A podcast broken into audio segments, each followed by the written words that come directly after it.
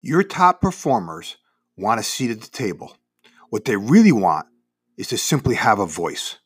If you're in a leadership position and have an opportunity to invite an emerging leader to share their insight to any challenging problem, I encourage you to take that responsibility seriously. Remind yourself that someone somewhere did the same for you.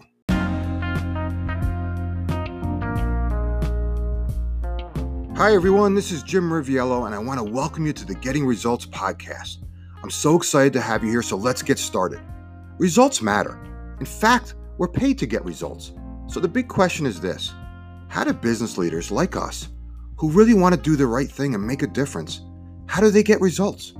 How do they effectively lead others in the face of adversity? And how do they find the strength and courage to role model the behavior they want to see in others? That is the question, and this podcast will give you the answer. My name is Jim Riviello, and welcome to Getting Results. Hey everyone, this is Riv, and in this episode, I want to talk about high performers and actually giving them a seat at the table. This episode is for both leaders who already have a seat at the table and those who want a seat at the table. I assume many of you have heard that expression, having a seat at the table. If not, let me explain. The quote table is often used to describe those individuals inside a company who are setting the strategic direction and making key decisions about the go forward strategy. In many businesses, those who are considered to have a seat at the table are on the executive leadership team. The question and the reason I'm doing this podcast is the question I get most often when I coach an emerging leader is how can I get a seat at the table? Riv, what do I got to do to emerge, to grow my leadership so I get a seat at the table? My first response when I get that kind of question is always typically, well, why? Right? Why do you want to see the table in the first place? Why do you want to see the table so bad? And then after I listen to their their answers, I usually remind everybody that it's probably not as glorious as you think, right? Anybody who's been there probably can understand and appreciate that. But the more I unpack their desire at a deeper level, I usually discover that what they really want is to simply be included in some of the key decisions and provide input regarding the go forward strategy. See, for many, this mysterious seat at the table is just an opportunity to contribute at a larger scale. Unfortunately, many senior level executives are quick to dismiss this desire, despite the overwhelming list of things they need to accomplish and sort through. In fact, many senior leaders feel as if they have to figure out everything themselves. Some even wonder, like, you know, hey, does anybody care as much as I do? And others feel like they're sacrificing too much. Does this sound familiar, right? And I want to bust this, right? I want to bust this myth that it's a weakness to ask for help.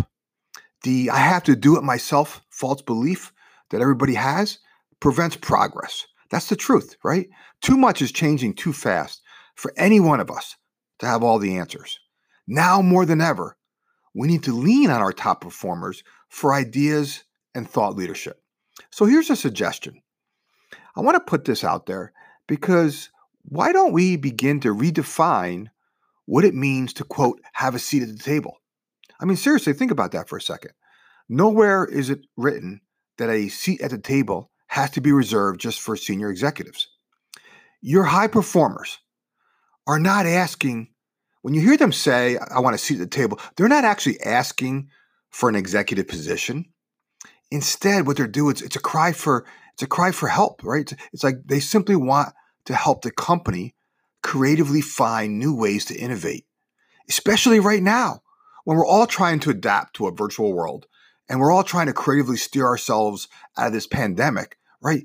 This is where they're like, hey, maybe I can help. Put me in, coach right? I have some ideas. I want to help us get better. I want to help us navigate through this. Your high performers simply want to have a voice. They want to contribute more. Yet oftentimes they don't know exactly how to insert themselves or how to do that and it's it's uncomfortable for many of them.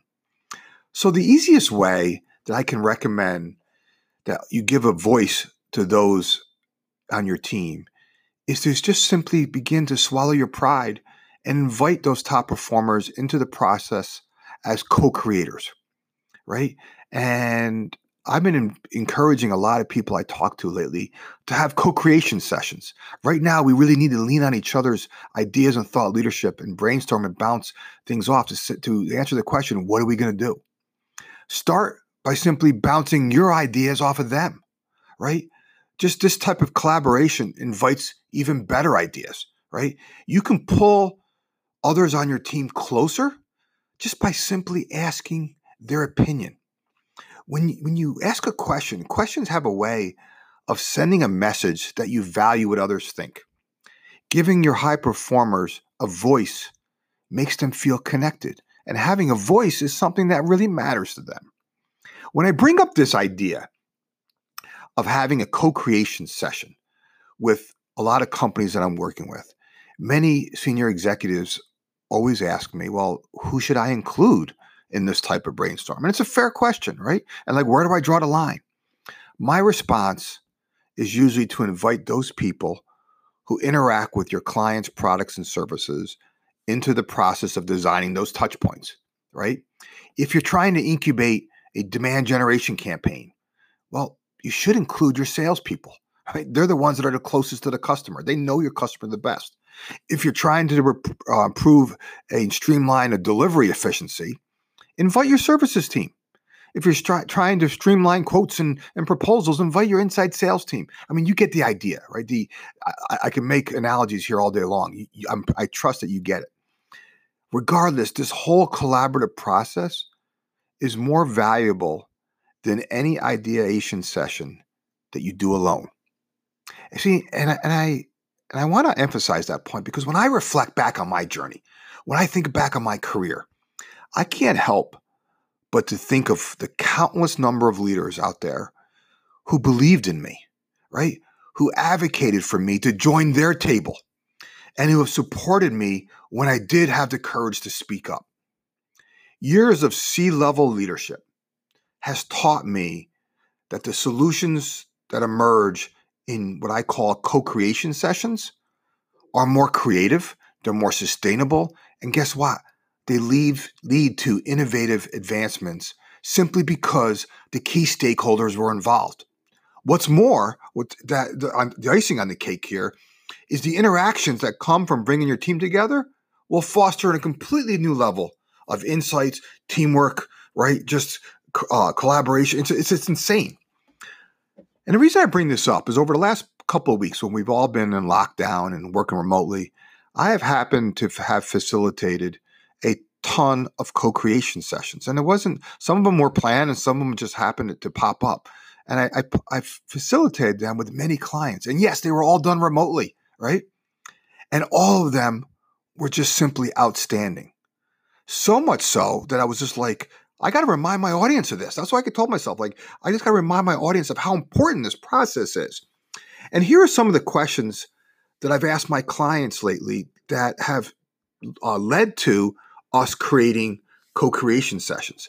Just simple. I'll, I'll, share with you three of them. You know, one is, do you have a plan to creatively add more value to your existing clients and partners? Like that's a question that every company should be asking right now. Have you considered how you're going to pivot your business to enable growth in the months ahead? If you're not thinking about pivoting your business, that's a problem, right? And has a new idea emerged that you are uniquely positioned to fulfill? Just these questions alone. Like each one of these questions specifically, the reason I can rattle them off is I've asked them so much lately, right? Each one has led to co-creation sessions. And guess what?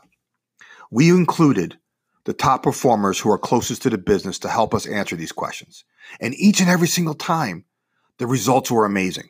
In fact, I had one executive went so far to say, like, why haven't we done this before? It just makes way too much sense. My response was simply, and you guys have heard me say this before common sense is not always common practice. All right. So I encourage you, and, I, and in fact, I beg you to experiment with some of these suggestions yourself. I am super confident that you will discover that there is nothing more meaningful than emotionally engaging others to design the future. And especially right now, especially right now, right? If you, you know, at the same time, if you're a high performer, and you're listening to this and you happen to get invited to one of these co-creation sessions or whatever you call it, that's what I call it, you have to understand that that invitation comes with a level of responsibility. You have a responsibility to contribute and offer your thought leadership, not just to take up a chair.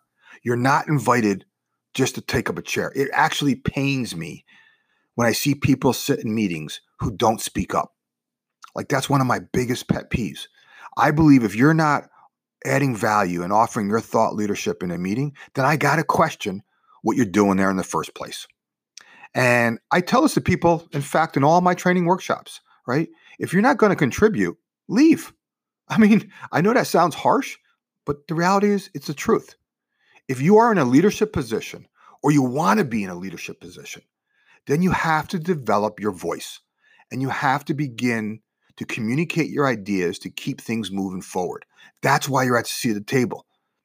And not only do you have a responsibility to contribute, but you also have a, an opportunity to learn from others at the quote table, right? This is gold. Think about this. On one hand, your job is to be actively engaged and offer your thought leadership. On the other hand, you have a responsibility to actively listen to what others are saying and why, underscore, highlight, and bold, why they are saying it. This takes effort. This takes conscious effort.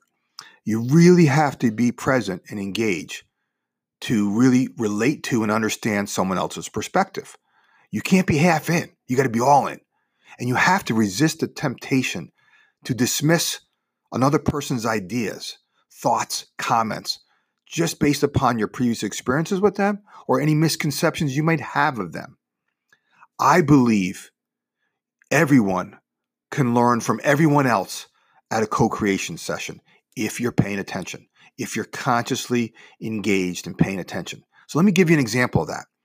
Have you ever sat in a meeting and you had this idea or question pop in your head, but for some reason, whatever the reason was, you found yourself holding back? And then all of a sudden, someone else says exactly what you're thinking. And you hear that voice in your head say, Oh, that's exactly what I meant. That's a ex- perfect way to say that. Or you, or you think to yourself, like, wow, that's a great point. I should have asked it or should have said it that way. Right?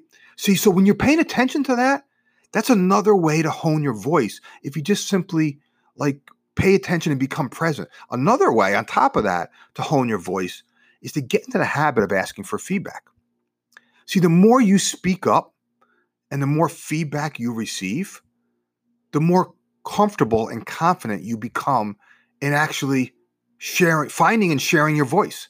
And if you do that effectively over time, you will make the most of this mysterious seat at the table you have wished for and have been given. All right, I have to run. I hope you have a great week. And remember, you always have a choice. Don't worry about where you are, where you've done, and what you failed to do. Today, like every day, is a new beginning.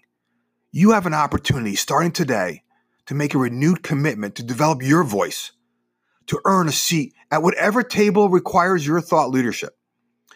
Don't confuse a seat at the executive table with having a voice. Everyone at all levels can have a voice. And if you're in a position to advocate for a new or emerging leader and, and include them in a co creation session or support him or her in sharing their insight, I encourage you to take that responsibility seriously. Remind yourself that someone, somewhere, did the same for you.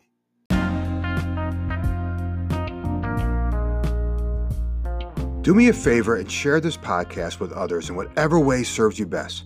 Enjoy your week, and I'll talk to you in the next episode.